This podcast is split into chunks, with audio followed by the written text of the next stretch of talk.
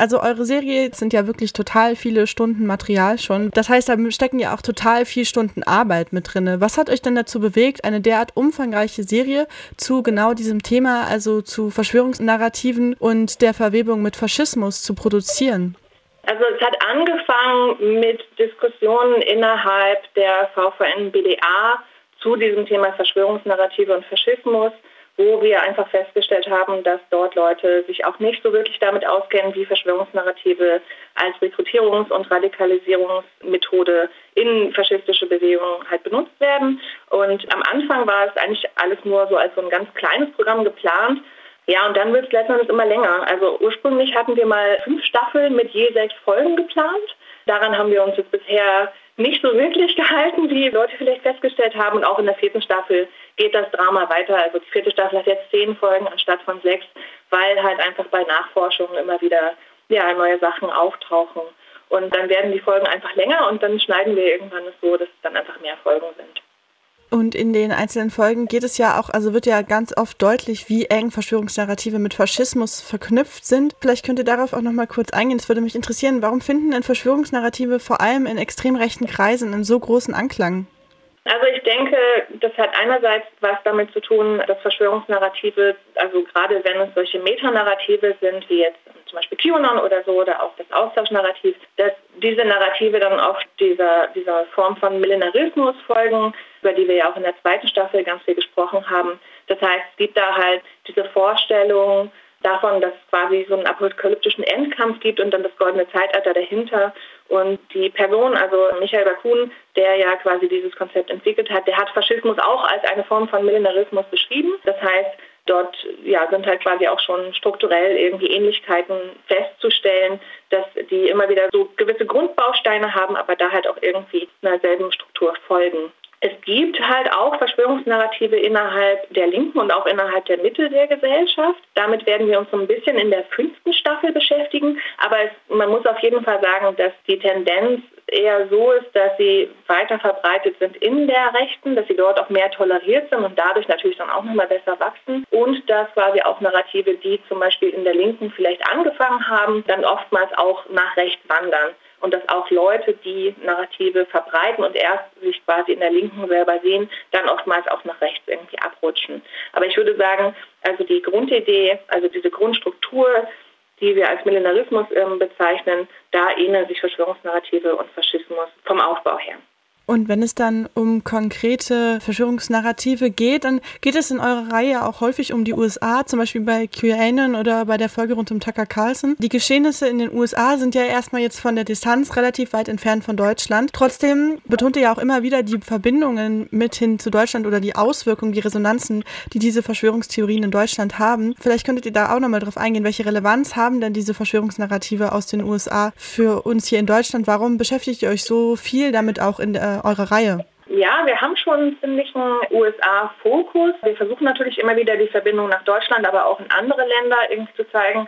Es gibt zum Beispiel auch ganz viele Sachen, die jetzt gerade in Großbritannien irgendwie passieren, gerade was so Transphobie und sowas angeht, die dann halt auch relevant sind. Aber also in den USA kann man halt bestimmte Entwicklungen einfach besser sehen, weil sie dort halt schon weiter vorangeschritten sind oder weil sie einfach ein größeres Ausmaß haben. Aber ich würde halt nicht sagen, dass dort wirklich eine große Distanz herrscht, weil sich diese Bewegung gerade auch über Medien, also jetzt zum Beispiel ja, online, auf Online-Foren oder sowas verbreiten, wo diese Unterscheidung zwischen den Ländern überhaupt nicht irgendwie so groß ist. Also QAnon-Inhalte zum Beispiel wurden innerhalb kürzester Zeit auf Deutsch übersetzt und Deutschland hat ja auch wie ja auch dann Studien, aus Studien hervorgegangen ist, die größte nicht englischsprachige QAnon-Bewegung letzten Endes gehabt, obwohl QAnon ja auch irgendwie in 70 Ländern verbreitet ist inzwischen oder mehr als 70 Ländern. Das heißt, man sieht da halt irgendwie auch, dass diese Distanz, die, glaube ich, da irgendwie Leute sehen, innerhalb dieser Bewegung gar nicht so groß ist. Also Faschos schreiben international voneinander ab, vernetzen sich international miteinander und teilen da natürlich auch Ideologien, aber auch Personal. Ja, und es ist auch total wichtig, dass wir darauf hinweisen. Es ist, wie gerade schon gesagt wurde, daran in den USA besser zu sehen, weil es vielleicht da auch schon mehr äh, Forschung zu gibt und sich andere Leute damit befassen und das hier noch nicht so deutlich hervorgetreten ist. Aber uns ist sehr wichtig zu sagen, dass es das hier halt auch schon immens gibt und sehr stark verbreitet ist und dass es uns genauso angeht und falls es hier noch nicht ganz so weit fortgeschritten ist, umso besser, wenn wir an den USA zum Beispiel sehen, wo das hinführt und dass es ganz wichtig ist, dass wir uns da einmischen. Was anderes, was beim Hören eurer Folgen ja auch immer wieder auffällt, ist die Thematisierung von Kindern und Jugendlichen. Damit ist jetzt nicht nur die vorletzte Folge Denkt an die Kinder gemeint, sondern das Thema ist ja auch immer wieder in anderen Folgen präsent. Welche Rolle spielen denn Kinder und Jugendliche in einem Format, in dem es um Verschwörungsnarrative und Faschismus geht? Natürlich haben Kinder und Jugendliche innerhalb von Faschismus nochmal eine ganz spezielle Rolle. Also wenn Leute irgendwie faschistische Ideologien vertreten, dann haben sie natürlich auch immer gewisse Pläne oder auch eine gewisse Sichtweise darauf, was mit Kindern irgendwie mit Jugendlichen anzufangen ist. Also Kinder und Jugendliche sind dann ja quasi die Zukunft der, der sogenannten Rasse. Aber gleichzeitig sehen wir halt zum Beispiel, also dass der Baustein Kinder als Köder halt, den wir ja in der ersten Staffel besprochen haben, dass der halt immer wieder auftaucht, natürlich bei QAnon, aber dann halt auch ja, in ganz vielen anderen Narrativen, weil er halt so emotional aufgeladen ist und weil sich damit halt einfach sehr gut Leute radikalisieren lassen, weil halt niemand irgendwie auf der Seite von, ja, von Kinderständern jetzt zum Beispiel sich irgendwie hinstellen will. Also das ist wirklich ähm, so einfach, damit halt irgendwie Leute zu finden, weil oder, oder Leute damit zu radikalisieren, weil natürlich alle Leute den Kindern helfen wollen.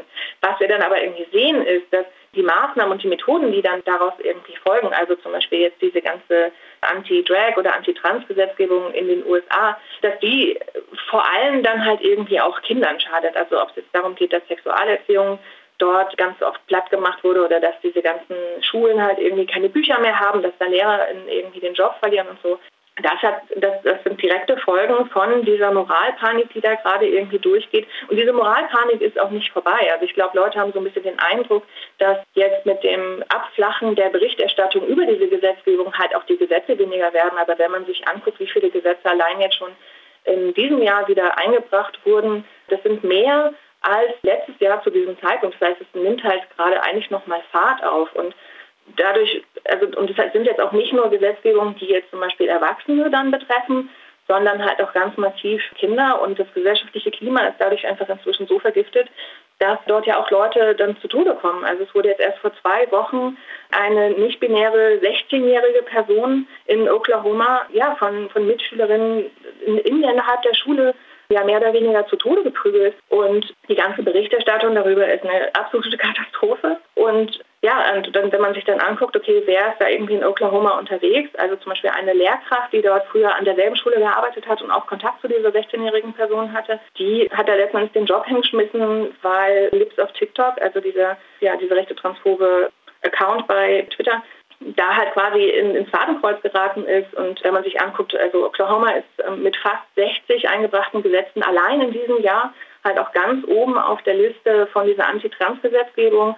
Und alle Leute in diesen Schulbehörden und so sind halt auch da quasi auf der Linie und dann werden dort halt irgendwie Kinder zu Tode geprügelt und man muss sich darüber überhaupt nicht wundern. Also das ist nicht der erste und nicht der letzte Fall, allein in diesem Jahr schon. Das heißt, den Leuten geht es dort letztens nicht darum, dass ja, Kinder geschützt werden, sondern es geht ihnen da halt irgendwie um was anderes. Aber ich glaube, wir wollen auch nicht nur über diese Doppelmoral sprechen, die wir dort immer wieder sehen, wenn es um die Kinder geht, sondern auch gesamtgesellschaftliche Fragen halt stellen. Also was für ein Bild haben wir generell in der Gesellschaft über, über Kinder und Jugendliche? Also sind die quasi nur Eigentum der Eltern oder der Erwachsenen? Wie behandeln wir die letzten Endes innerhalb der Gesellschaft? Das heißt, es geht nicht nur um, um diese speziellen Gruppen, sondern es geht auch um gesamtgesellschaftliche Fragen, die dann anhand dieser Verschwörungsnarrative nochmal ja, extreme Spitzen finden.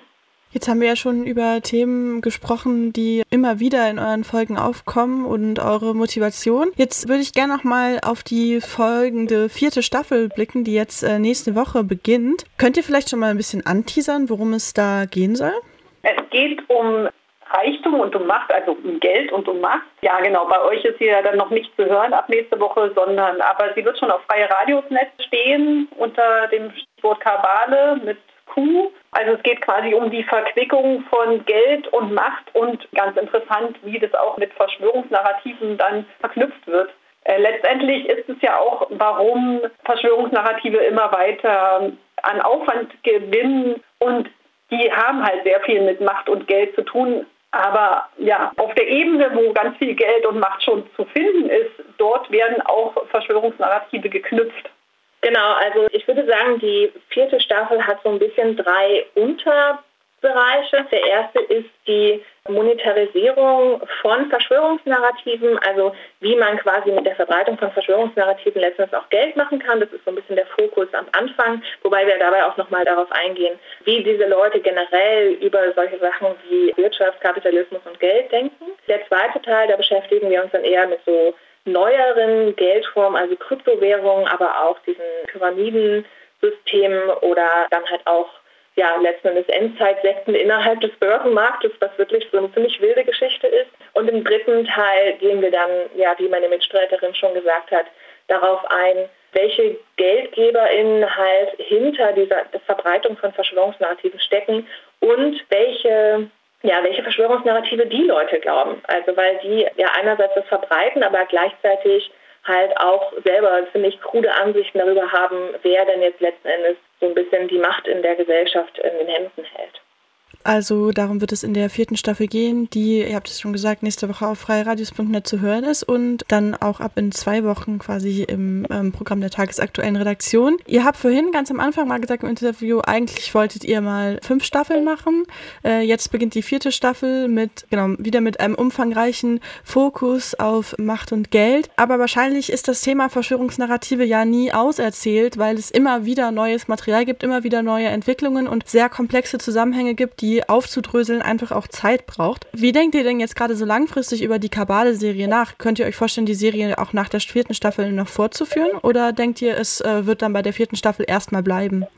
Also es wird eine fünfte Staffel geben, das ist klar. Es ist nur halt nicht bei den jeweils sechs Folgen geblieben, weil es dann einfach auch jeder Themenbereich so umfangreich ist. Genau, also ich bin jetzt gerade am Schreiben an der fünften Staffel und die wird dann auch auf die vierte Staffel dann direkt folgen. Wie viele Folgen die fünfte Staffel hat, das werden wir mal gucken. Also der Plan ist wieder einmal äh, nur sechs Folgen zu schreiben. Das hat, wie gesagt, die letzten beiden Staffeln auch nicht funktioniert. Mal gucken. Das ist noch nicht so wirklich entschieden. Aber danach, also ich brauche auf jeden Fall danach auch erstmal eine Pause und habe mir jetzt schon so vorgenommen, was ich danach alles irgendwie machen werde, um diese ganzen furchtbaren Geschichten und furchtbaren Ideen und auch diese, diese Denkmethoden, die ja dabei auch unterwegs sind und die einen selber auch so ein bisschen verrückt machen können, wie ich das alles dann wieder so ein bisschen aus meinem Kopf rauskriege. Und vielleicht lese ich einfach mal ein Jahr lang nur noch irgendwelche Romane und keine Sachbücher mehr und mache meinen Twitter-Account platt, damit ich das alles nicht mehr lesen muss, weil da sind momentan, also der Algorithmus schiebt mir jetzt aufgrund von, von den Nachforschungen, die ich gemacht habe, jetzt nur noch QAnon und Kryptowährungen rein oder halt irgendwelche Turfs oder irgendwelche anderen Faschos. Insofern, also mein Twitter-Account ist eh inzwischen vollkommen in der Hölle angekommen. Das heißt, den muss ich eh löschen. Genau, also wir werden auf jeden Fall noch eine fünfte Staffel fertig machen und dann einfach mal hoffen, dass sich dann vielleicht auch irgendwie andere Leute auch damit beschäftigen und wir einfach mal eine Pause machen können. Ja, ich meine, es ist auch schön, dass ihr ähm, bei Korax das ja immer spielt und vielleicht habt ihr dann ja auch selber Anregungen, das danach zu übernehmen.